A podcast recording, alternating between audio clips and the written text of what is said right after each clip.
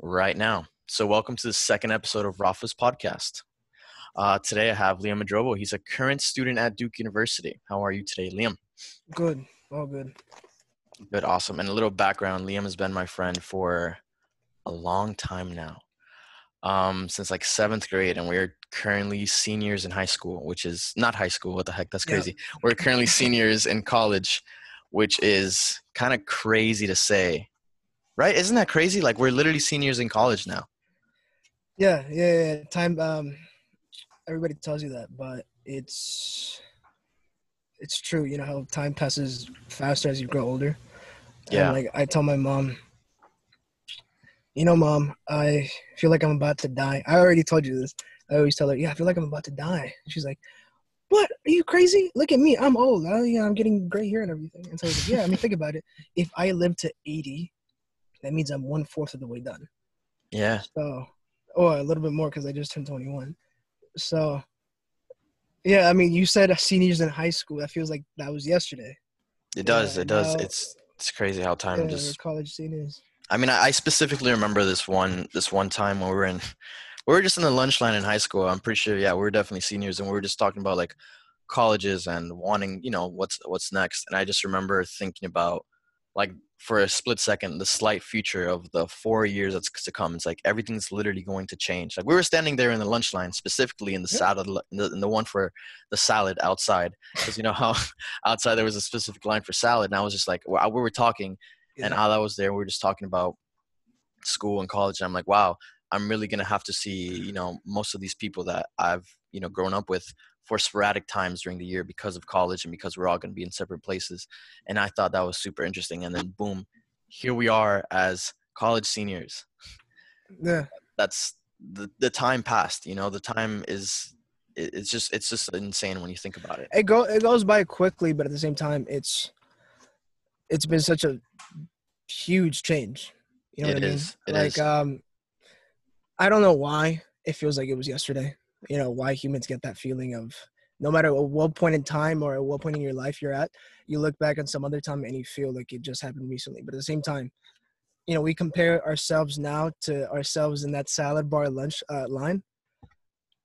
Uh, you know, not even the same person. You know, we have some of the same fundamental characteristics that make us, but so Wow. much new things have been learned and experiences to learn from and things like that which is insane because i mean yeah, when you put yourself back into that position into that just mindset of being in high school like think about it you probably knew you probably thought that you knew so much but you had no idea what's yet to come. You know you had no idea the things that you were going to participate in and the things that you were going to learn and where life would you know would lead you and just the random things that happen without us being able to control it. Like we were just like we're still really young but we were literally just kids. Kids, yeah. like we We're we, we had no idea. Like we thought we knew so much and we really really didn't yeah. which was super Yeah. interesting to me how how time passes but um either way what i was going to talk to you about so what, what do you think about parasite Okay, yeah. All right. So those who don't know, I just watched Parasite. We had a discussion about should Parasite uh, deserve the Oscar that it got or not. Um, before I get into that, it's funny. I texted um this friend from Duke. She texted me because we haven't we haven't talked, and she was, "Hey, what's up?" And she's South Korean. Mhm. Right? Oh, her parents are. And so I asked her, "Hey, yeah, did you see Parasite?" She was like, "Yeah," with like a ton of exclamation marks. And then I thought she was gonna say, "Oh yeah, it was amazing." She was like, "Yeah, it was so funny," and I was like, "Shit, yeah, it was. It was. It was funny, you know." And I I I recognized that it was funny when I saw it, right? But I I bring this up because I tried to watch it without the Oscar bias, okay but then I realized I totally had a bias, right? i feel like you had to yeah because especially It's with our impossible. conversations it's just difficult to not be biased yeah, yeah, yeah. And I realized I had a bias because I knew the movie overall it was a funny movie, right? Like even the end, like I'm gonna spoil everything, so fuck the spoilers. spoiler warning but i mean either way if you haven't watched it right now you're you're not doing you're doing harm to yourself by not watching Yeah. a, a, the best picture but continue Yeah. But uh, even the end, when everybody gets murdered, right? It's such a uh, gruesome scene that it's funny, right? So you could argue the whole thing is funny, and the fact that I didn't recognize that, I think it's because I viewed it as an Oscar movie. So uh, the whole time I was looking for the meaning. hmm Right? The whole time I was thinking, did you find the meaning Yeah, I mean, it was. It was Like, pretty prevalent. I mean, It's an awesome commentary on class. Yeah. Class structures, particularly in South Korea. But just like Snowpiercer, his other movie, the director's other movie, I still they were still too obvious to be genius. yeah, You know what I mean? Like I know what you're trying to say. It's not as bad as Snowpiercer. Snowpiercer was just it was I think it was a bit like like childish how Mhm. obvious the nods were. But this one was more delicately done. But still, it's not like ah, I can't think of a good example. But it's not like other movies where someone just says one sentence to you after you see the movie and it all clicks and you all see what they've been trying to tell you all, all along and you're like holy shit that's what the movie was about you know Yeah. when i saw parasite i knew what the whole movie was about the entire time and so that's why i liked it more as a comedy than i did as a social film right like a okay. So, was that message, in your opinion, best picture worthy? Like, do you think i gotta you gotta see the other pictures Y- You do, you do. But like, just okay. Wait, before we get on that, do you understand why I kind of compared it to Get Out? yeah yeah yeah for sure Like 100. Like, it's obviously not a 100 percent, you know, comparison. It's it's still a different film, but it's just the the the same vibe to it. You yeah get me? yeah like get out you got a you got a black film director well a black writer slash film director he makes a movie about black issues and here you have a south korean uh director he makes an issue about south korean issues but i They feel like a plot twist. They both, you know, have comedy. They both it because I mean, Parasite is supposed to be a horror technically. You know, that's what a lot of people Yeah. deemed it as. But it's just, it's very similar in that sense. So I don't, I don't know. I mean, obviously, you know, I haven't watched all the best pictures. I think I'm missing like two. yeah I just, you know, in my opinion, like we've discussed, I just don't think it deserved to win best picture. Everything. i think i think that's a great comparison comparing parasite to get out because I, I couldn't put it into words but get out is exactly what parasite is which is i don't want to say uh, monetizing Mhm. the issues at the time right but they make they make a story of the most obvious issues of the times right Correct. like when Get Out came out, there was um the Black Matter, uh, Black Lives Matter movement was huge, you know. So all the issues that the movie talked about were obvious issues, right? And the all the issues that Parasite talks about, you know, all this class structure stuff, it's not as prevalent in the U.S. as it is in South Korea, from what I've read. Right? But it's still something that's happening in the U.S. You know, we all talk about the debt we're in, and we're talking about how the one percent own like ninety nine percent of the wealth. You know, so these are still issues that involve us. But I feel like it's still kind of cheap it's not cheap, but it's not a genius movie, right? Because you just get issues that we all know about. And yeah, that's what it's missing. That's what these movies are missing. They don't say anything new on these issues. Yeah, Like, they're just they- taking they advantage just- of of the of the energy that that certain theme has right now. Yeah, And- it's just a plot summary of the issues, a plot summary of the time. You know, I think Yeah. a, a masterpiece of a movie would have said what they what a masterpiece does is it gets the issues, it gives them to the audience. It says these are the issues that are going on in your society society right now. We're gonna hide it through metaphors, and then afterwards they're gonna add another layer to it and say, here's a perspective you haven't thought about. You know, these movies didn't did that. Didn't do that. They just spoke about the issues. I think.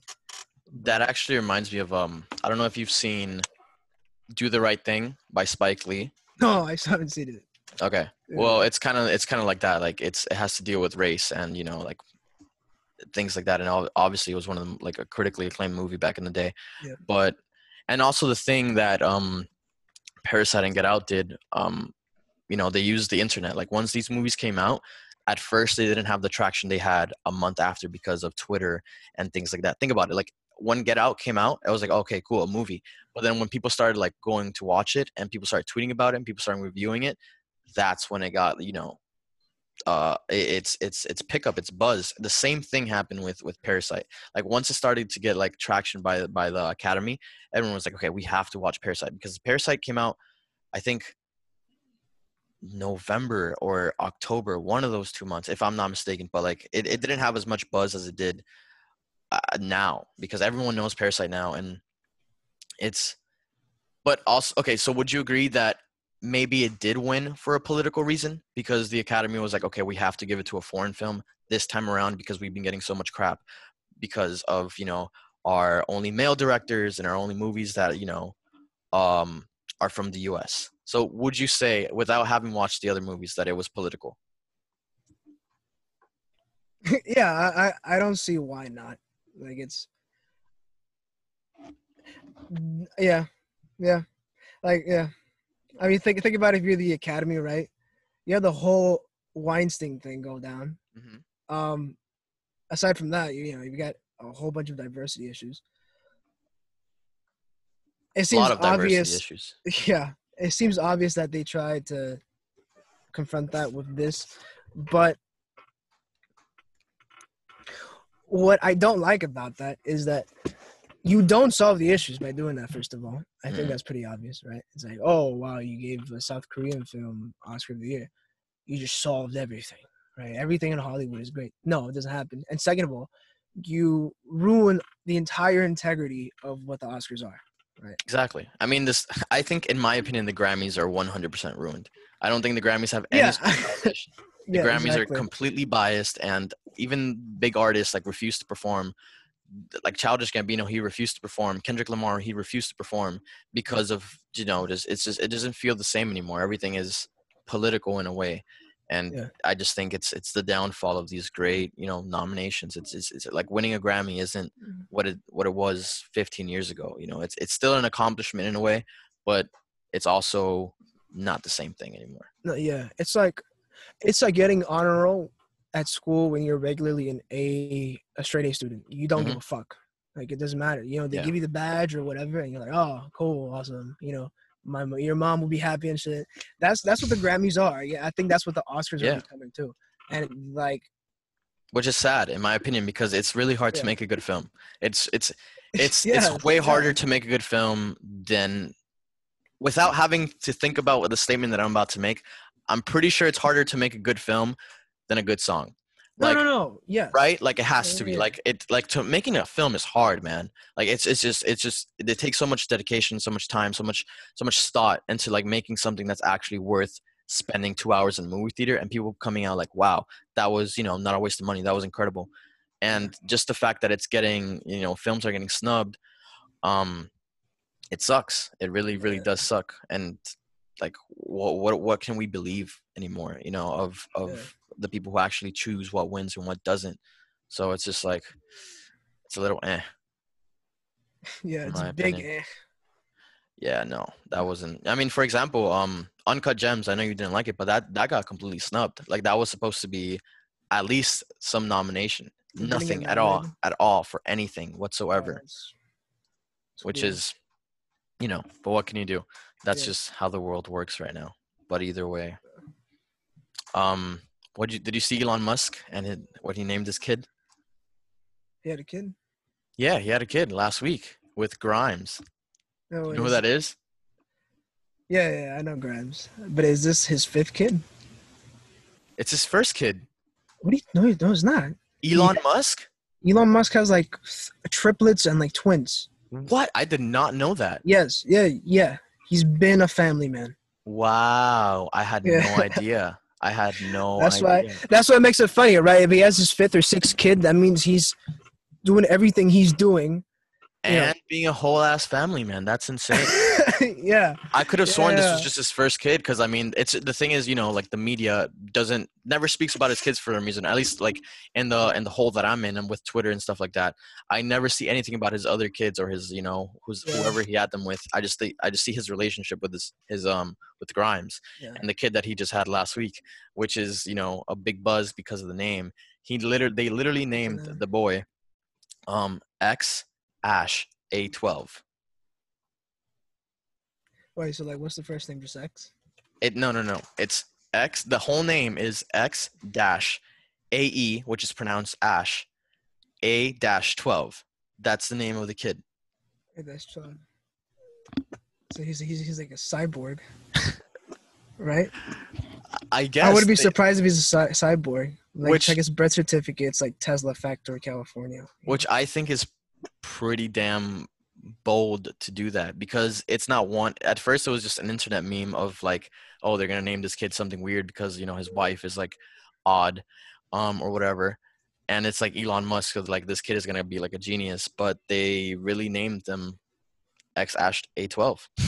It's crazy. I- I- wait, I feel I feel like that's just thinking big. Like I think you know, is- you know what there has Elon to be is, a right? deeper. There has to be like everything. It, it's new. It, it's something new, never seen before. And like for example, like in the 80s these kids named like like moon and sun everyone's like oh shit look at these kids now like look at that name it's like instead of steve his name is fucking sun and now Everyone's like, you fucking losers. and and now now- this man comes out and names his kid x dash ash dash a dash 12 that's a whole serial number for a kid like I know. Yeah, I, I I know what he's trying to do. I know what he's trying to do. yeah He's they're going to Mars. His kid is gonna be one of the first members. they're saying that um, Everybody in Mars is gonna identify themselves with. in some letters sort of way like he ha- he's a visionary i mean we both know he's a visionary so Okay, wait. Has to there has to be something I don't think it's a good idea. I was I was fucking around. It could be possible. I don't think it's a good idea, nor is it a brand new vision.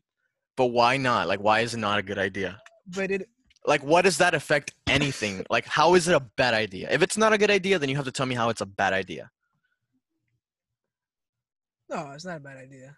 But like tell like in real like realistically it doesn't affect anyone Er- like the only thing it affects is like twitter and the memes that come out of it but at the end of the day this kid is unique and I don't so- know what I, what I'm thinking about. Just imagine like 20 years into the future, right? Like how today, uh, you know, if somebody's name is somebody's last name is Lee, like, uh, you know, you think, oh, you're you're Asian, right? Imagine the future, somebody's name is A 30. Oh, he's Martian. He's Martian. Yeah, he's got the Martian name. It's funny because he was he was explaining on he, he recently did another podcast with Joe Rogan, literally last week Friday or Thursday, one of those two days. Yeah. days. Um and he was explaining the name and he said that he contributed the A-12 because it's the predecessor to uh one of the coolest planes in the world. So he literally named part of his kid just because uh part of a, a plane of one of the planes that he likes, which is I'm still not sure if it's a joke though, because I feel like it could easily be a joke. Like he just doesn't want to say the actual name. But I mean, it seems pretty confirmed by now. Kind of a dick move. I mean, dude, I don't know. I just, but like, like you were saying, it's like, Imagine growing up, you ask your dad, is like, Dad, how'd you think of my name? It's like, I named you after my favorite airplane. You fucking dickhead. Oh Literally. wow, literally, I'm a plane. that happened, Mhm. and that's that's a reality we're living in now. It's just like he was like, okay, you know what? Oh, and also uh, today he tweeted that Tesla factories are gonna be up and running tomorrow, and that he was gonna be working in the front lines. So if anyone were to get arrested, he said he literally tweeted, "Arrest me instead." You know, Yeah. such a bold move. I feel. I feel like he's like what like what's happening? Like can, I, I don't know the rules of being a ceo for such a big company yeah. but can you even do that or say that or just the things that he's done? Like why why does he do them at such a different manner? You know like how much control does he have over these things? Like for example the other day when he's like oh tesla stocks are too high boom they literally dropped like a hundred Yeah. bucks in in the in two hours after. You know like Yeah. how why is why do you think he does that? Why did like how much control can he really have I I think you sh- nobody should overestimate him because it's totally possible that this is just one person who's doing a lot and I think It's one person who's doing a lot. going crazy, you know? And so I think it's dangerous when you start to think of every action that somebody does as something cryptic. You know, you try Yeah. to see them be hitting meaning in it. Uh, you know, if you tweet that your stocks are too high and they drop, there simply might not be any hidden tactic behind it. You might just have made a stupid tweet and that's the effect. And the thing is you're Tesla and you've got enough momentum going that it's not that much it's not a make it or break it type thing. But I think he's just making stupid moves, you know, because he, he didn't do this type of stuff when he was This is relatively new for him. Like he's been, Exactly. you know, like in the early days of SpaceX and Tesla, and then back in PayPal and when he did the Nothing- whole Zip nothing- thing. Yeah, it's he didn't do stupid stuff like that. Like I think I really do think it's just straight stupid. But um, it is part of his character. now like, though. Coming no no no no no like uh, in his biography in his auto uh, not in Mm-hmm. His biog- book. You know they talk about who he is as a person in the early days, right? In the early days, he's still he's very abrasive, right? So uh, when he first became rich, um, a whole bunch of people critiqued him, and for a whole variety of reasons, right? And he would personally go out and attack these people on blogs and everything, and like he was super abrasive, and he wasn't afraid to insult people and go after people. So the way he thinks is not exactly normal. So I don't see why it couldn't be that that part of his personality is just getting out of hand. Yeah. But it just so happens that he's the head of uh, Tesla and SpaceX and everything, you know, and in the end, I think that's the, that's the whole answer to the A twelve thing. Yeah, but still, when I, I, was surprised when I heard him talk about his view on the coronavirus. Oh, when he was saying that everything should open up and stuff like that. Yeah, yeah, because uh, there's a ton of things to hate and love about Elon, but one of the things I really like about him is that he's very logical. Right? Mm-hmm. Like his whole endeavor to make human humankind a uh, multi-planetary species and whatnot. It's a huge idea, but it's logical. It makes sense. Yeah, he puts it in a way that makes sense. But on the same topic that we're hitting, okay, so do you? Th- it's it's. I mean, do you think it's logical what he said about the coronavirus? No, no, absolutely not. It's not. Absolutely yeah. not. It's, yeah, that's which that's is surprising. Which is surprising for him to just you know tweet that or just be on that side because what's the reasoning behind it? Like yeah, exactly. Like he's he studied physics. He's a CEO of SpaceX. I think he's like chief engineer. Mm-hmm. He's logical. He's smart. He knows the danger of coronavirus, right? And so, knowing that, then it must be the case that he doesn't care and he just wants his. He's putting more priority on his companies than on the lives of people. But at the same time, I know he doesn't care about the profit, right? He never cared about profit. So I think the most logical explanation would just be that he's so dedicated to these two companies that he's willing to do anything to have them succeed, not because of the profit, but because he's just so indebted in that mission that his, uh, I guess his illogical passion for it combined with the high stress that he has right now is just having him make stupid decisions. Yeah, you know? I think I think we talked about it the last time we spoke on the phone, and I was telling when I was telling you what he like his when I was like, oh, did you watch Joe Rogan's podcast, the old yeah. one, uh, and you were talking about the stress, and you know that that really stuck to me because he definitely had. To, I didn't you know take into consideration the time period of that when that was happening. He definitely had to be like in under immense pressure, like yeah. immense pressure. And I feel like for some reason now he's just going through some sort of phase. What I compared it to was um 2018 when Kanye West was he was just going crazy, and yeah. like he was literally going crazy on Twitter, uh, you know, saying all sorts of things like outlandish shit. Like this doesn't even make sense. And people were like, "Oh, this isn't Kanye West. Like, why would he say that? You know, slavery is not a choice." Blah blah yeah. things and that. So I don't know. I feel like he's. I think we're about to like in the next two years, maybe we're gonna see like a different Elon Musk, or in the next year, because this is. I feel like this is definitely some sort of phase that he's, he's like entering, and yeah. I don't know. I mean, I'm kind of not skeptical, but it's just it's definitely very interesting how much power he has yeah. now, and like I don't know. And he was also like, "Oh, I'm selling all my belongings, and he's only gonna keep a couple things." Like he has, you know, all his houses, he wants to sell them and stuff like that. So it's it's he's he's making some sort of life change, which, yeah. in my opinion, it's like his own sort of renaissance. So maybe we're gonna get some really, really advanced new ideas in the next two years. Yeah. Hopefully. I mean, also, uh, you know, be in his shoes. I don't know how old he is. I'm thinking. I think he's in his fifties or something. But uh, we were just talking about how fast time passes. Right? Imagine being in Elon's shoes. You look back, everything just went by like that. You know, you started SpaceX, Tesla. You did all this stuff. I mean, now, just look at it in the last ten years. Yeah, yeah, yeah. Like and now you're much... fifty, and you know he must be thinking, "I've got, damn, I only have like thirty years left." You know. So how am I gonna wrap it all up? It's he's 48. Yeah, he's pretty. He's 50. Yeah. He just had a, a, new kid, but that's crazy. But just think about the last 10 years, everything that that was accomplished in these last 10 years. Like Tesla literally became. You could say that Tesla became Tesla in these last eight years.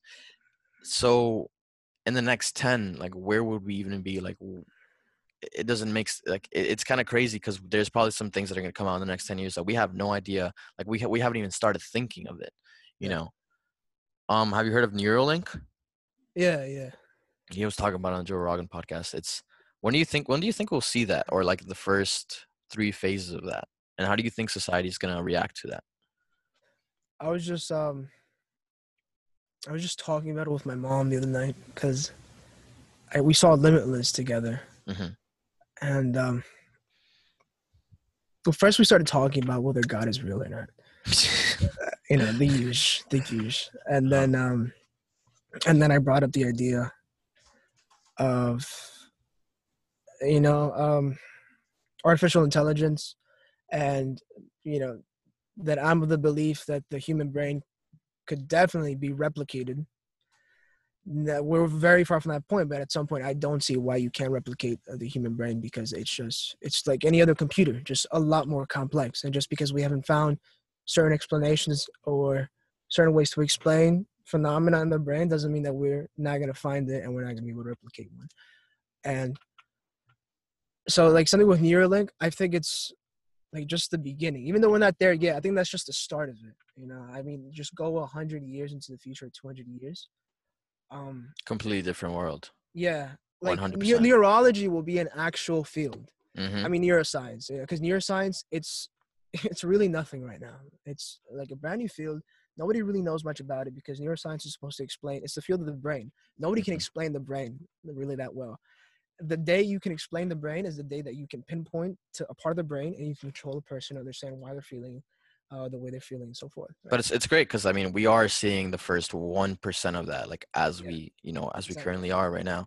So I mean that that is pretty cool to think about. Like you like even though technology is so advanced nowadays, you know we finally reached the point where cars can drive themselves, Yeah. or you know something like my dad. You know he has that cochlear implant in his head, Yeah. which allows him to hear.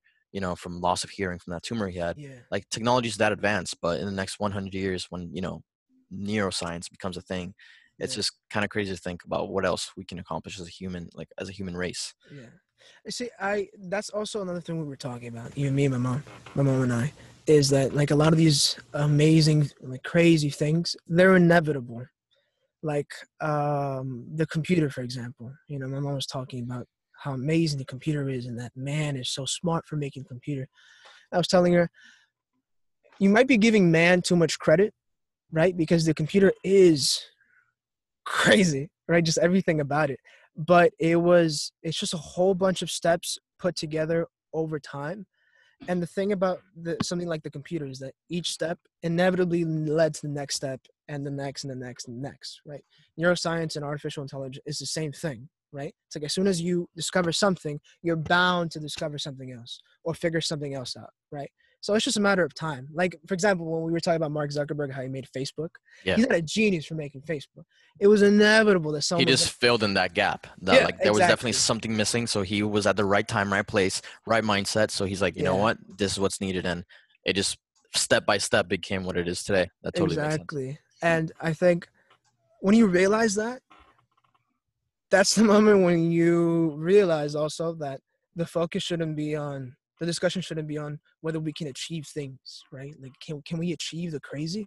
Because we will inevitably. The focus should be on can are we going to be able to prevent the things that will prevent those things from happening in, in specific in particular particular war or famine or natural disasters things like uh, pandemics you know? Yeah, and uh, you know 100 200 years in the future yeah there's going to be artificial intelligence or something crazy like that but not if there's world war three you know not if there's nuclear warfare. These are real threats right? And so to tie it back to elon elon is awesome because he's done a lot of awesome things. And but he's not the first human being to put in that much effort and at the same time be intelligent enough to make things from that effort. That level of effort has been committed plenty of times in human Yeah. history just for not the best things you know? And but he he- will he will fall in the history books as like uh, like obviously you know a lot of like places in the media like history books and things like that they they they won't sugarcoat it but he will be you know it's like creator of tesla creator of spacex you know the man who moved like they will be hyped up titles for sure like the man who moved uh humans to mars or things like that like that Yeah, title yeah, will definitely go to him. No Yeah. he's a i think he'll be he's a huge inspiration yeah I think- for sure. I give him credit for that. But uh, there could be so many more of them, is what I want to say. Like, so many. th- there have been. I mean, we're only looking at one billionaire, but look at the other ones. Yeah. You know, look. Wait, like some of the other ones are fucking useless. You know, like Jeff Bezos. He's a fucking useless piece of shit. why do you think he's useless though? Because he does nothing. He does. All right. Okay, He's I'm- not a I'm- bum, obviously, right? okay. I'm very, I'm very not ignorant to this fact, but I, I, I mean, I've just, I just know the basic things he's done. Obviously, you know, Yeah. CEO of Amazon, uh, Blue Origin, and uh, he wants to dedicate a lot of that, you know, a lot of the money he has to Blue Origin, which is, you know, space exploration. Why is he, hu- why is he useless? Okay. I might have gotten no, I didn't get impassioned. All right, there is a reason why he's he could be a lot more useful, which is he he just has a shit ton of money. Just Correct, richest man in the world. A shit ton of money. Oh, he is the richest. Yeah, yeah, he, ha- he's the richest. All right, then he should be doing even more. But uh, I, what I mean is that you know he's got Amazon, and he had a vision for Amazon. Like I read, I've read only a little bit of, about Jeff Bezos, but when he started Amazon, he was he was smart, but uh, also he was like a lot of successful people. He was just bold. He realized that the internet was a big thing kicking off, Mhm. and like as simple as it sounds, he realized, oh, I should do something with this. Um, I'll make a, a store, right? What Mhm. type of store should it be? Uh, we'll sell books because everybody buys books apparently at that time, right? Yeah. But even from the beginning, he knew that he had this vision of having a marketplace that anybody can buy anything and it can be delivered. What Amazon is today, you know. So he achieved that dream, and so now he's the richest person on earth. But he had this vision, and you could say it did benefit humanity. Like you know, it's I think it's a noble vision to have, like an online marketplace where everybody could have everything. But now that he has that money, it it seems like he's trying very hard. To me, it's it seems obvious that his main priority is Amazon, and now the impact that Amazon has on humanity. His main motivation is Amazon. I mean, you can see how he's approached the coronavirus uh, pandemic. You know, if his main concern was humanity, he would have approached coronavirus differently. So, you know, his actions, especially today, are what make me believe that even though he's a visionary about his own personal dreams, he doesn't really have humanity on his sights. You know, not the way that Elon does, and that a lot of other great people do. Mhm. I, I know he wants to go to space, but I feel if he helps, awesome. But it's not. If you're the richest man in the world, it's kind I of a feel like- shame that your pri- priority isn't humanity. You know what I mean? Yeah, yeah, and I mean he says it's humanity and stuff like that. But like I mean, you made a valid point. You know, during these times, coronavirus times, he could be doing so much more. Yeah. Like, he, and and the fact that like most of these uh his is the thing is Amazon can't stop though. You get me? It's like you can't just halt No, Amazon. No, no, you should not hold Amazon, but they could have, you could have changed the practices much different than, much more differently than they had. You know, just Mhm. make it safer for workers. You know, if you're gonna have people, you know, working on through the pandemic, make it safer for them. But I mean, he's not the only example. There's just so many people, so many billionaires. You, you don't even have to ex- talk about billionaires. Just talk about people with with a lot of money, influence, with a lot of money. influence in the United States. I think uh, a classic group to have a qualm about in the U.S. about being solely concerned with finance and not uh, about humanity is those in the finance uh, arena in the U.S. So people who do Mhm. consulting and banking and all that stuff. You know, go, going to Duke, a lot of people they graduate Duke and they want to go into consulting. And for those who don't know what consulting is, it's basically you work for a company like Goldman Sachs or Deloitte, you know, these big financial uh, firms, and you consult. And what does that mean? You help people, cons- you consult people to make more money, you know, make the rich richer, literally. Makes That's sense. your job. Uh, it's a boring job, but you get paid a shit ton, Mhm. right? And uh, these jobs are hard. These jobs are insanely hard. They work you to death every single day, and you'll probably work until you're 50, right? Damn. Because um, you earn so much, and then you have to maintain your lifestyle. I mean, it sounds very crap. strategic. Like it sounds like you really have to know a lot about whatever company you're working for, and like you're pretty much like deciding on the next step and like how you know. I feel like a lot of. I mean, wow, I didn't. I, I honestly, I didn't even know like that was a like a, a job that would pay so much, but I didn't understand that. Yeah. You know, it's just it, it seems like a lot of pressure. It really does seem like a lot of pressure. Yeah. On I don't know. Do they work in teams, or is it just like one person per company, or it depends on the company, or? Oh well, yeah. I mean, uh, from what I've heard, uh, most of the half the job is you working with PowerPoints or Excel, and the Oh. other half is like meetings. So is it just like making mission statements? Um, an example could be like a business goes uh, to Goldman Sachs or one of these consulting firms. Okay. and that they makes sense. ask, um, "Hey, we're thinking about uh, implementing this new strategy. What do you guys think?" And then Goldman Sachs runs data analytics. hmm Uh, you know, basically, if you have data, awesome, and they analyze the data and they say, uh, "We think this is why the strategy will fail, or will not work, or will work, or here's an alternate strategy." They just basically give you tips. And the thing about consulting and banking is that it's not a science. Mhm. So a lot of times these guys don't make people money. They don't make people richer, right? But the thing is that the clients who go to these guys, they already have so much money that they can afford to lose money. right? Mhm. But the It's point like, is, it's you- like a taking an educated risk in a way. yeah, yeah, yeah, yeah, yeah. But I mean, like it's a whole different playing field. You know, like once you have a certain amount of money, then you can get into this world and make even more money. Like this is this is how you get super rich, right? Jeff Bezos will know everything all about this. But like you said, people in this world, they it's a ton of pressure, uh, it's a ton of hard work, and so a lot of people they critique this uh, sort of lifestyle. They critique those who go into that world because uh, you know they say you work so hard and for what you know for finance for consulting Yeah. like you if you put this effort into something else you could also get the money you want and really have a huge impact on humanity I think so. I think so too. I mean, Yeah. I mean to put into consideration being the richest man in the world and cool, you have Blue Origin. I feel like Blue Origin should be a more prominent name than SpaceX by now. You know, I feel like the Yeah, resources yeah. is, is are there. Like it's not like there's a lack of money, but we'll see what happens with that. I mean, it's just so many fields are merging as well. Like um the other day I saw that Tom Cruise and Elon, they're you know they want to shoot a movie in the International Space Station, which is Oh. insane. Yeah, they they want to shoot like it's not a Mission Impossible movie. They just want to shoot a movie in their International Yeah. Space Station, and it's most likely going to be a thing. Just like I don't know. I think I read it was last year in 2018 that they wanted to do a, the first porno in space.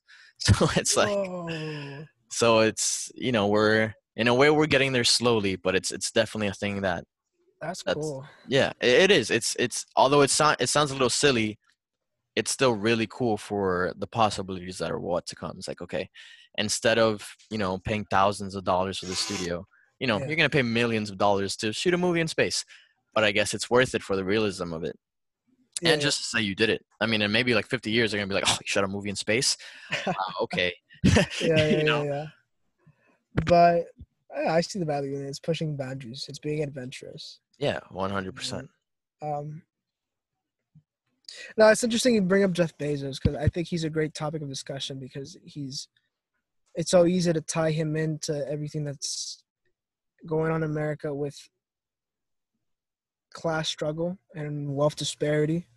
Yeah. And you know, you look at someone like Jeff Bezos, he symbolizes uh, a lot of the wealth here in the country, right? And at least me personally, it makes me question whether the society that we got right now really is the ideal one, right? Like, It's uh, just we live in a very divided society, obviously.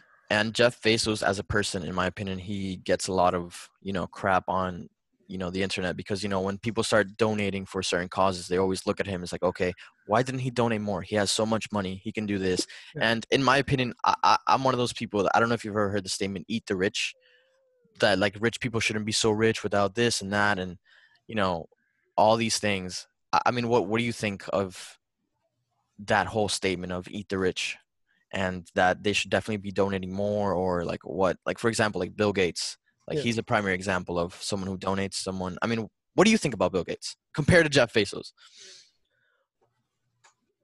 I like Bill Gates a lot. of course i like- mean i don't but- think anyone dislikes him i Yeah, guess yeah, yeah, unless you know him personally and you did some sort of business with him and he screwed you over you know Exactly. Yeah, yeah, yeah. I, w- I want to say like Bill Gates is like one of those figures, like Barack Obama, for example, Mhm. that I like a lot, but I don't want to say I love him because I don't know what he does behind the scenes. Know, I don't know what you know. You never know, but I like to think that his his noble acts are genuine. You know the how that he really does want to help people. So people criticize him because they say that he should do more, and I think Bill does enough. Right, I think Bill does the minimum, uh, definitely. But you know, eat the rich. Definitely. If you have a ton of money, you don't need all that money. Definitely. Okay, because you know what I see a lot, and obviously I just I and my I don't even think that people do the math right or take into consideration everything that it takes, but they somehow calculate things like how much would it how much money would it take to end world hunger? They calculate whatever that number is, Yeah. and then they're like, okay, Jeff Bezos could do it with only 13% of his of his net worth. Yeah. Why doesn't he do it? Or things like um like how much money would it take to fix the water problem in Flint, Michigan? Yeah. This percentage. Jeff Bezos could do it with 2% of his net worth. Why doesn't he do it? And then they give him shit for, you know, existing with a Yeah, lot of money and not doing things, you know. So it's do you think it really falls on the responsibility of these people or like well, how can problems like that be, you know, fixed? Okay. Yeah, you, you made me understand a little bit better. Like that notion that you just said about how people calculate estimated costs of Mhm. fixing problems, and they should ex- they expect millionaires to millionaires and you know rich people to pay for that. That's ridiculous. I wouldn't pay for that because um thirty percent of your wealth, you know, a couple billion or a million dollars. Well, that's just a number I like I made, but like, you yeah, know, yeah, yeah. Regardless, you know, people say, "Oh, you need this much to solve this problem." You know, the thing about problems is that we don't know the solutions. If we knew the solutions, uh, the solution to world hunger and sickness and famine, we would have solved it a long time ago. exactly. So, a good reason why rich people don't spend their donate their money, right, is because you don't want to do it blindly. You know, you Yeah. work so hard to get this money. You're not gonna reach a point where you decide, all right, I want to donate it. Somebody tell me who to donate it to, because no one will know. Nobody knows no, they really won't. how to fix that. I- mean, look at the U.S. government. It has so much money, it still doesn't know how to fix so many so much problems, right? Because solving societal problems is just like any other task. It's complicated, you know. So you need It's a not- task force. It's not like you just it's not a one step thing. And it's Yeah. it's it's it's things like it's like okay, forgive me if I'm if I sound a little ignorant, but I mean world hunger is not a thing that you can just patch up. It's not like it's not like it's just gonna stay okay cured. You're like okay, you donated all this food or whatever you did, and boom, you know it's like in ten years, no more world hunger. It's it's bound. You know, it's something with food. It's it's just supply. Supply runs out. So I don't understand. That's that's why like I feel like just today in society they make such bold claims without understanding things.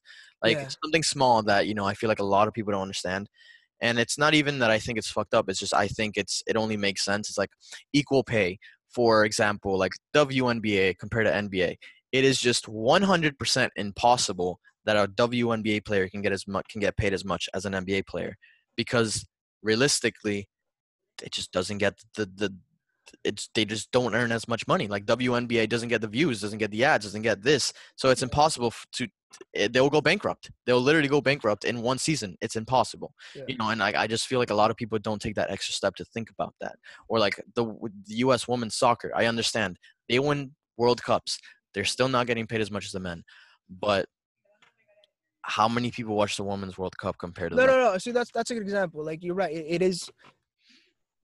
Everything is happens for well, not everything happens for a reason, right? But there's a lot of times you can explain things like uh, with the WNBA, the ratings.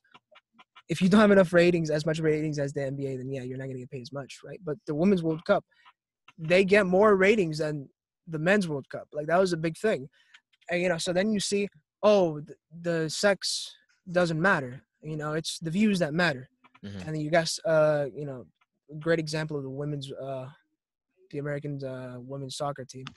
They, you know, blow expectations into the water, out of the water, and you know that's a good counterexample. Uh, that's the whole argument. But anyway, Hmm. the whole. I, I know what you're saying. I agree with you that a lot of people critique things and they somebody suggests a solution and they tag onto it and prop that solution up because it's easy to do that right it's easy for somebody to say there's a problem and this is how we can solve it and it's easy to rally behind that i mean that's how revolutions start right somebody has an idea and you're dissatisfied it's easy it's better to support that idea than just do nothing exactly Yeah, and that doesn't get you anywhere. It doesn't. And yeah, I think people who are at the top can be very selfish. But once you're at, up there at the top, at the higher levels of um, society, you know, based on how society works today, you learn certain things and you see how things work. And there's a lot of people who just don't understand how the problems that are prevalent today are just interconnected and what, really what's going on. You know, it's not nothing is really easy to solve. Yeah, it and really people is. try to make it easy. And that's the root of the problem. and today i feel like in america we're seeing you know with the whole coronavirus stuff we're seeing a lot of that. And also just a lot of not not just misinformation but a lot of lack of education especially for the people that go out and protest you know the staying at home laws Yeah. or things like that. Like today i saw a video of this lady and she was in the middle of a rally and her sign was like oh keeping us inside is just like slavery. Obviously she was a white lady. And like I, I don't understand you know like the reason i get are they brainwashed by the things that they see every day? Or why why would they even think like this? Like why would they even think protesting you know things that are utmost for the better of everyone's health is okay? Like what what what, what do you think makes them so st- like just stuck on that mindset of we can't stay in mm-hmm. home. This like this is this doesn't make sense. Yeah. it's only for the people who get sick. Like why is it like do you think is it just like a lack of education um which is definitely up there in my you know Yeah. uh, bullets but like what what could stem like well how how can they get to those like way of thinking No, I think it's simply a lack of knowledge. Like hundred percent, it's just a lack of knowledge. Like when you have somebody acting unreasonably, most But of the so time, many people like yeah, so it's just many lack people. of knowledge. Lack of knowledge. I mean, think uh, the typical American isn't that educated on a lot of things. yeah it's not And Yeah, I don't blame them for it because, you know, we get it, we get up to a high school education, which isn't a lot, by the way, right? It really isn't, and it depends on what high school you go to, and it depends. It just, and when you take into consideration, like how many places you're actually going to have a valid, good education that's going to take you further, it's, it's not a lot because the main, the there is like certain main places in the U.S. where you know things actually are progressive. Yeah. well there's hundreds of more little towns or just places in the U.S. where just we they don't get the same amount of um resources that for like we were lucky enough to get. Yeah. So that's where it all stems from, just that ignorance and Yeah, no, it's just definitely. insane. it's just really really insane and we we see a lot of it we see we see so much of that today and it's it's it's kind of scary but Yeah. it, it it's just like sometimes you wonder how like and real realistically i mean as someone like you who's you know been to other parts of the world like how do people view the us like how how, how what what things have you heard about like you know our presidency or how things are ran over here? Do people just like mock it? Because i feel like that could be a possibility or like what what happens outside of the us so like what are what are the perspective on how we ran th- how we run things or just things like school shootings and like our laws or 21 year old laws or you know like what have you heard Well, I think out of all those topics, one thing that's really funny to me is it seems that anybody who's not American thinks that guns are all over here in the U.S. Right? They think that everybody gets shot, like uh, because they they always ask you about it, like so like guns, like how do you how how do you live? I, I you know I always you think it's like fucking the wild wild west Yes, yes, definitely. So when I was in Europe, which was last year, so 2019, uh, they always asked me either about guns or Donald Trump. okay And so guns, I get it, right? Because imagine if half of the news you get from, or even just a quarter of the news you get about the U.S. is a school shooting or a, mass shooting. Mhm. I no wonder you think that it's a fucking murder fest. It's like Django every single day. but um, I think people are a lot smarter over there. I think, at least in general, they're not Europeans aren't geniuses, right? Like every European you meet isn't a genius. at course. but I think the general level of uh, education of awareness in Europe it's way higher higher than the U.S. And it, it makes sense why. It's obvious why because of the history of Europe. You know, they just. I, I always talk about World War II. they just came out of World War II. That happened just like 70 years ago. Which is like what? Like what? What? What do people consider a generation? Like how many years is a generation? Like seventy? Uh, well, that was two generations ago, right? Like my host. Nothing. Nothing. I mean, Um, my dad was born in '54. Yeah, like- yeah, Ten years prior, the whole world was going crazy. exactly. Yeah, and then so yeah, we were in the World War, but the World War was in Europe. hmm right? I, the same effects are in Japan. Right, Japan, Japanese society changed entirely, and the Yeah. effects are still there. But in Europe, uh, there's been a ton of conflict in Europe, and then the effects, the consequences of those uh, events, have definitely propagated down the generations. So that's why people are more aware in Europe because they realize that whatever happens in the world will affect you and can definitely lead to your death. Right? There's so many people who had grandparents who one day found out that Germany was coming to invade, and now they had to fight. Yeah. you have no choice. Eh, So uh, Europeans are very, very much more aware than Americans that um, you have to know stuff, and that anything can happen to you, and that you're not invincible. Americans That's a good way to put that. it. Yeah, Americans don't don't see that at all. They they choose they don't value that awareness because they just care about getting by and going to work, right? Because they don't see what happens when you don't know, when you're uneducated. It's like horrible stuff. The worst Yeah. of humanity can happen when you don't know stuff, and we're seeing it in the I mean, US. we- we see it. I mean, definitely. Like, um, sometime last week, I was on my phone and uh, there was this lady who was uh, grocery shopping, and in California, I can't remember exactly what city, but um, obviously, you know, face mask are a thing. But um, there's this guy, and he was full on just wearing a KKK mask inside the shopping, like ins- inside the grocery store, which is insane. Like, no you know, and this all stems from you know yeah, that place of you know lack of education or just lack of you know your basic moral values yeah, exactly. Like, um, so many, so many of the bad sides of humanity can be explained by lack of education. You know, like the whole, the whole, uh, saying? The whole wave of antagonism towards Jews in the beginning of the last century, entirely illogical. You know, how could you put so much blame on Jews? How could you vilify them to such an extent, right? Uh, But, but think about, you know, obviously, I don't want to say blew up, right? But blew up in Germany. Uh, but think about it. You're a German. You're a German. You're suffering. Uh, you're suffering economically, and you're just trying to survive. And you don't know really much about the Jewish community. And somebody says these facts about the Jewish community, and you don't really have the facts to contradict it. You don't have the facts to say, "Oh wait, what are you talking about? That's crazy. You're wrong. Jews aren't. They're regular people." Somebody tells you something and you don't know, you sort of believe it. Of Right. course i mean And hap- then you could you can make the same argument today with you know middle america white people with mexicans you know they never see a Mexican. They have no idea what Mexicans are. Someone comes the first time they hear about Mexicans, they're stealing your jobs. oh shit, for real? Good gerbs yeah, yeah. like south park is definitely a political cartoon in the most in literally the realest way possible but yeah, Yeah. back to the same topic it's just that's that's that's crazy like that you know not not even two not even three generations ago two generations ago the, the world could be so easily manipulated into what led to Yeah, you know one of the biggest disasters to ever happen but it's cool i never i had never thought about it in that way you know like how europeans and like most of the, like the grandparents were like oh shit germany's coming which Yeah. is we, we really haven't experienced things like that that's why i guess like why 9-11 was such a game changer yes. Great example. 9/11.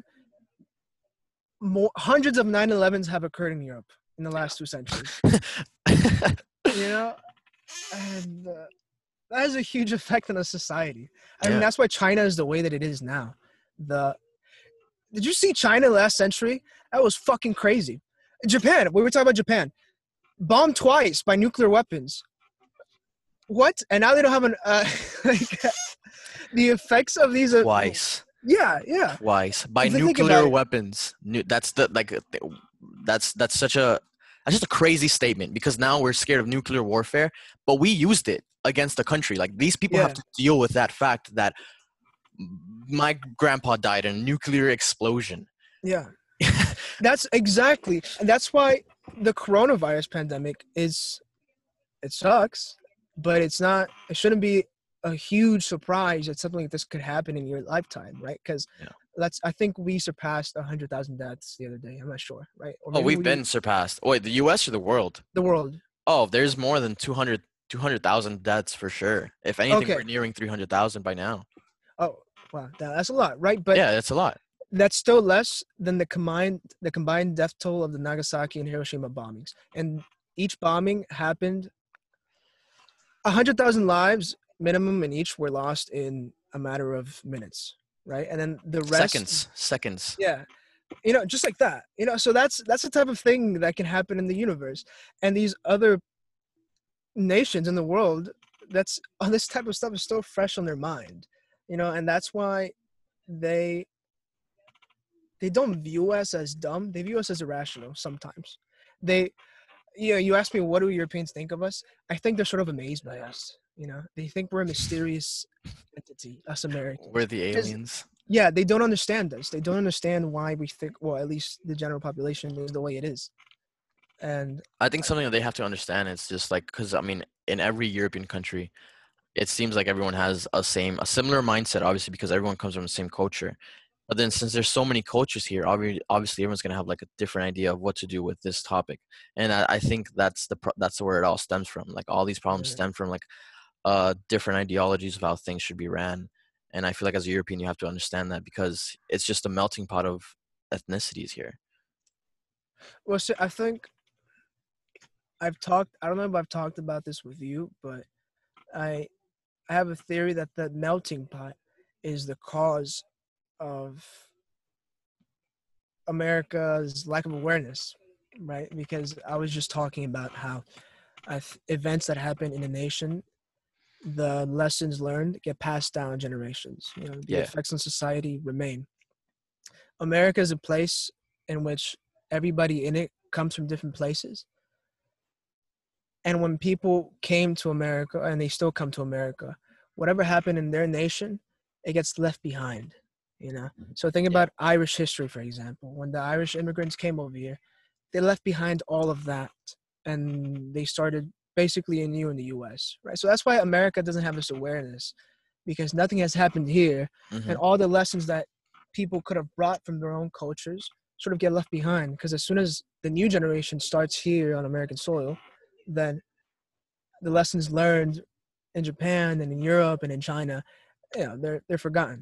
You know, so in America, it's a huge melting pot of just generations who don't really know the brutalities of life. Yeah, makes 100%. That's such a good way to put it.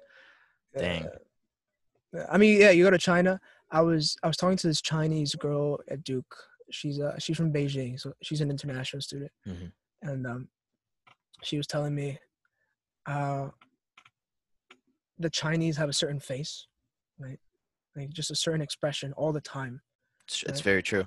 Yeah, and it's like uh, it's like uh, she described it as an expression of just suffering. That's not the best way to describe it, but just of aware of the suffering that has happened. Mhm. Even though they're younger people, you know, it's just it's part of the culture now. You know, it's you can see it in people's faces that the Chinese they know how much China has suffered, how much people have suffered, and they don't forget it. And actually what it's the they still suffer till this day. I mean, it's not a yeah, no. Most of them don't live amazing at all. It's, Yeah, that's exactly what she brought up. Like huge poverty issues in China, and then you know she comes over here and she tells me, yeah, so it's kind of funny because Americans are so upbeat all the time, and it's not genuine. So it's kind of weird because why are We- you all so upbeat all the time? I feel like we find our problems as like an American society. We we we compare. We don't even compare our problems to like what other countries have to, you know, Yeah. endure. Like you talk to the one percent of people from India, and I feel like they would understand, like everything wrong with their country. Like they would definitely take into consideration that they're the one percent and they have they're lucky to live, you know, how they live. But you know, the rest of India is just basically a terrible place to be. yeah. So yeah, and there's a it is interesting. It is interesting. Like I, I've met that one percent at Duke too. yeah, yeah. It's just I mean, eh, interesting. if group. if they come it is a very interesting group because i've only known one person and and your roommate um which is it's it's just it's crazy to think about because that that country in itself has so many issues yeah, so it's interesting it, it it's bound to be if they're here in America going to school at a school like Duke, they're definitely from that 1%. And they have to be well educated enough to understand everything else that's wrong with their country and to really understand like other problems. And then to compare that to American culture it's just like there's so much that could be done here. Instead, we're fighting over these issues. You get me? It's just Yeah. compare like our problems compared to other countries are just off scale, like way off scale. it's a tough argument because at the same time, um, you know, one flaw of Europeans, right, is that they don't really understand racism. Uh, They don't a- understand racism, no, not but they're so close to like I mean, I understand why they wouldn't understand racism, but correct me if I'm wrong. But they're so close to like, but they they must know. Like for example, the all the Asian countries, you know, both like the main ones like China, Japan, Korea's like, don't they have like an own interwave of racism? Like there's class between them. It's like, oh, if you're from Japan and I'm from China, like that that already puts us at a difference. Isn't that Well, like a that's- huge thing? That's because, um, well, you know, antagonism between like the Chinese, Japanese, Koreans, and stuff. You know, that's historical reasons. But that's Uh, that's in a way a form of racism, and then I feel like they see it more. Or I mean, do they see it more? I mean, I you know, like I haven't been to. I mean, if it's like East Asian against East Asian, then could it really be racism? You know, but anyway, um, well, what I mean by Europeans is that Europeans uh, they they think they're not racist as as racist as Americans. You know, they'll tell you like, "Oh, here in Europe we're not racist." You know, like I'll make some quote unquote racist jokes uh, to your face, uh, but you know, I don't really mean it. Like we we all what does all- that mean? No problems. Like, like do they Europeans think they're make like are they being racist without understanding that they are like that that they are being racist? Well, so what I mean by that is it's really funny, right? Because a lot of Americans they go to Europe and they think, uh, "Holy shit, all Europeans are racist," right? But Europeans they make more offhanded comments regarding race, right? Like I remember I was in Berlin and we went to a lake. Uh, my friend uh, Chris and I, and Chris is black. He's from New York, and we were there with some people. And this guy from Luxembourg, he he made a joke. He he said something like, "Oh, don't steal my bike, Chris." Oh my gosh! Wow. Yeah. And here in the US, you can't say that, right? In Europe, it's more or less accepted. But Europeans, they argue, yeah, I mean, we say stuff like that, but Okay, but was Chris open to that, or like how did he? yeah, yeah. So, I mean, Chris is the, he tells, he always said, uh, you know, Germans, they might say stuff like that, but like, at least they say it to my face. There's Okay. no institutional racism here. But he wasn't offended. no, not at all. Okay, that makes He was, sense. he, he, he was caught off guard, but he wasn't offended. Okay, so in a way, it's it has some comedic value, whereas over here, it's just like you're wrong. See, what Chris said, which makes a lot of sense, is that here Americans, white Americans, they'll react by saying, "Oh, you can't say that here," right? But at the same time, there's a whole bunch of racism that's institutional, systemized, and supported by white Americans, right? So, in other, in, in you know, in other words, it's all behind the curtain here, while the racism that's in Europe is in front of the curtain, and that's all the racism there is there really isn't ingrained racism. And so yes europe doesn't have race issues as america but that's because of the history. You know europe never had slavery based on race. You know Makes sense. the us had slavery. You know obviously we're going to have these race issues and europeans don't see that. They always look at americans they always ask me it's like why do you guys have this issue with race? Race doesn't matter. Like honestly like we have africans here and we don't care right and i always told them it's the history It's resentment. It's it's definitely resentment. It's it's the part of history that I guess you have to just under like you have to literally study to understand it. It's just like you also have to live in these areas of the United States. Like for example, when I was on yeah on my trip to California and we stopped by New Orleans and that state is in itself just a weird atmosphere but there's a lot of resentment because obviously New Orleans is you know primarily a black place with a lot of black history and uh, that's where a lot of slavery was um that that was one of the main epicenters for slavery. So in that city it's like it's like black culture is very very very important and that's one of the places that you're going to see a lot of resentment and a lot of racial divide between white america and uh and just uh, your African Americans in that place. And I get it. Like you know, there is no place in Europe that that's so that's like that. So I understand. Yeah. But also, I mean, I understand that you know not every American is educated in European history, but I feel like slavery was such a big part of history in America that Europeans would understand why that causes such a great divide, and not just slavery, but everything that came after until the 19 you know 1970s and you know segregation. So Yeah. segregation was is is you know because of segregation is why we still see that divide today. Segregation lasted for what 100 years, you know. Yeah. It's just how can you not understand that as a like oh this happened in the US and it was such a big division.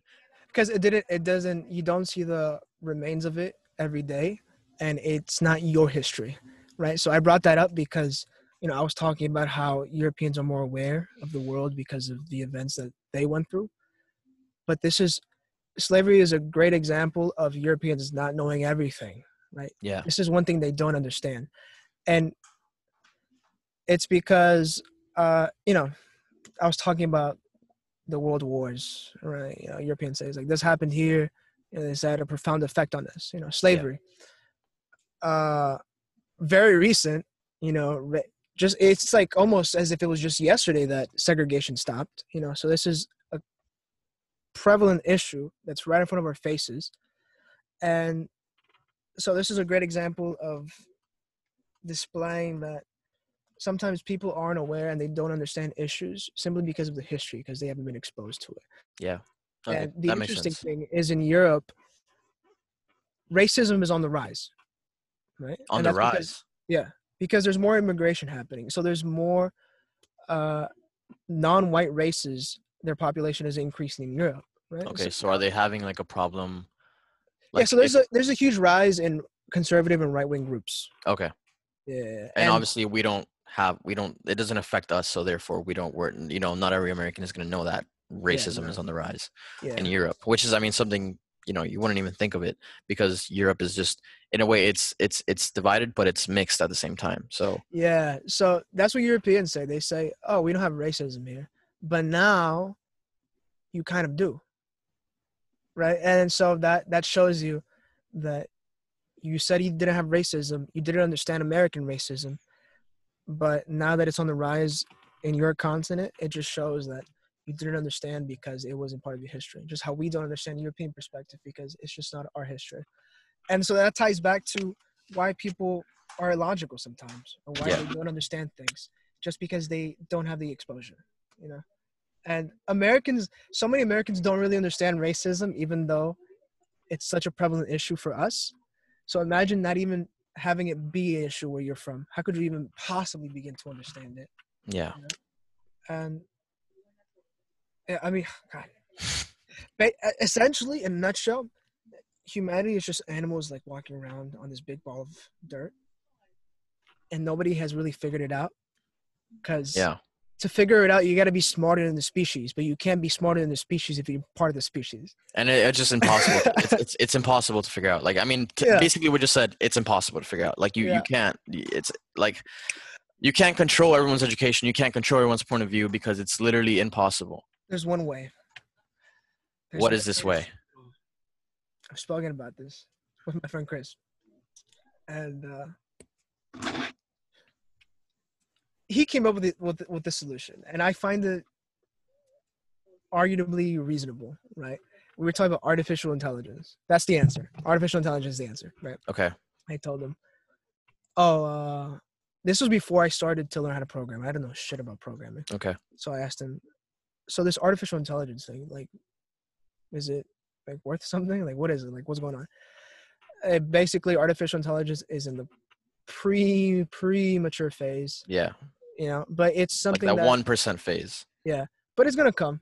We just Mm-hmm. don't know what's gonna happen. You know, so I asked him, well, do you think it's gonna, you know, save the world or destroy the world? Divide us even more. Yeah. And he said, you know, he took a moment to think. He was like, took a sip of his beer. He was like, okay. What he said was, artificial intelligence will either instantly solve all of humanity's problems or it'll just destroy us. Right? I find it very unlikely that I would solve all of humanity's problems at once. No, no, no. So this is this is why. Because we were talking about solving problems. Really, if you, as a species, as a member of this species, you can't figure out how to solve your species problems because you're not smart enough. Algorithms can solve those problems, right? Because algorithms can get smarter than us. Mhm. But once you have artificial intelligence, you have this being. I don't want to say being, right? You basically have a. You can call it a being.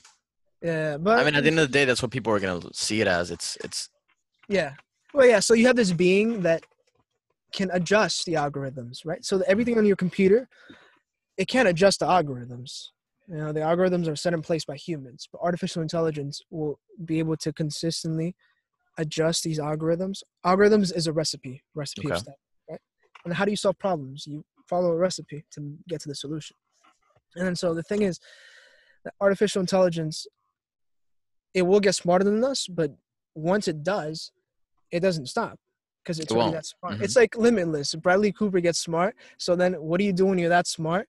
Well, you modify that drug to be smart forever, obviously, because you're that smart. You know, so it's like a it's like an exponential effect. So the argument with artificial intelligence is that once it does function, it will analyze us as a species, analyze our problems, and it can easily solve the problems because it Mhm. just you give it data, it learns from everything. It's like an alien, a super intelligent alien coming to I Earth. mean, we're it's it's just a, a way more advanced computer because I mean that's what computers Yeah. are doing at every second. exactly. I get that. hmm and so that's why he- said what he said he uh, which makes sense because you have artificial intelligence before it starts solving anything you have to tell it what to solve Yeah. right so either we're going to say solve our problems or do this harmful thing and it'll go either direction and once it goes one direction it will go all the way because it's artificial intelligence we can't really It's two extremes, so therefore we have to be Yeah. really, really careful. Which is why I'm very, I, I'm personally very skeptical on like how it could, because obviously it's not just a one-step thing, you know. Yeah. And society just doesn't like at whatever point this does happen, we're gonna face similar problems of lack of education, lack of this, and it's just like, how how would we react as a human species altogether to, you know, the this problem solver, or if this problem even, Yeah. or if this, you know, how, how like if something is solved for one side of the population is it really a problem that other people want solved or you know how how would it impact in a larger scale in a in a in a, in a, in a um, you know in the long run how would it Yeah. impact you know it would definitely you know with these problems being solved it would definitely change a lot of businesses and just how a lot of things are ran yeah, but it does make sense and that's definitely the future of where we're definitely heading to because ai is you know being developed every single day and it only gets better and it only will get better so yeah, it's it's kind of scary to think about but yeah. yeah like one one very feasible reality is that you tell your artificial intelligence um you know because it'll be like computers and, and computer programs you give them a command and they will do exactly that command you know? So if you tell artificial intelligence uh, solve poverty or fix our problems you know you won't say it like that but you give it a problem statement. Uh, it's feasible that it will do that beyond the scope of what we thought it could do right? So in other words a, an, a result could be that artificial creates this fake reality around us to make it seem as if there's still subtle problems. But what it does to fix our problems is that it, it just creates a bubble around us and it does everything behind the scenes that we don't see right? Basically like a matrix but Yeah. we're not it's real it's real Mhm. right? So then here and there because it can't be a perfect world because then we know something's up right?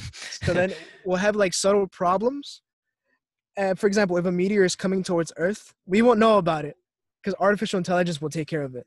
But basically we lose free will because we told it to solve our problems and artificial intelligence logically would assume oh well you guys can figure that out. So you don't really it's like a want me to solve math problem problems? that you can only do with a calculator. Like- yeah. If a calculator had a choice it would fucking remove you from the room and do it itself yeah yeah it's, Yeah. it's like you you like there's this you know like that the, that portion of whatever math test that you can only use a calculator because if not like you're just screwed it's it's, Yeah, it's yeah. technically like that but it could also make to wrap up things it could also make um humans dumber because you know if everything is done by ourselves and did we just reach a cap of intelligence where we're like okay Yeah. boom we reached this cap of intelligence and we made something that's just going to solve all our problems. So why do we need to learn more if basically anything is possible? Or like did we just you know did we just come as a to to a to a halt as humanity and just moving forward? Like what would happen you know like wha- wha- if we make a machine or a being that is literally that knows everything and how to do anything what's the point of univer- not universities in its, in its whole because obviously education but what's the point of you know these fields like stem that are literally made to advance humanity in you know this way and this way and this way if we just reach that major goal of achieving perfection you know that's something to think about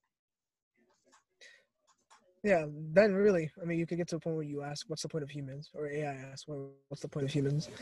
And then they boom, become- we get eradicated yeah, yeah, yeah. And, but it's you could argue that then AI would simply just be the next step in human evolution, which is something that's never happened, at least on this earth. But you could argue that Yeah. if that were to happen, it's just us evolving. I don't know. in a way i mean maybe we'll be way, yeah. sometime like somehow interconnected with neuralink and however that becomes you know like the future is yeah, yeah, that's a lot more plausible actually, because we're not we're not gonna get to a point where artificial intelligence is this powerful, like drastically, right? yeah Along the way, we will definitely modify human beings and become smarter than we are right now. yeah So by the time we do reach complete whatever that means, artificial intelligence, we will probably be a lot smarter than today. for sure We will all be For sure. Coopers. Yeah. but um either way uh that's time to wrap up thank you so much All right. i hope you enjoyed our conversation because i did Hell yeah, But, hell um, yeah. The future of humanity. yeah i mean from parasite to this was a pretty big jump Yeah, yeah, yeah. but anyways dude thank you so much for joining me on my Sure. second episode and uh you're invited back anytime All right. Awesome. Thanks for having me. of course have a good night okay See you, bro. bye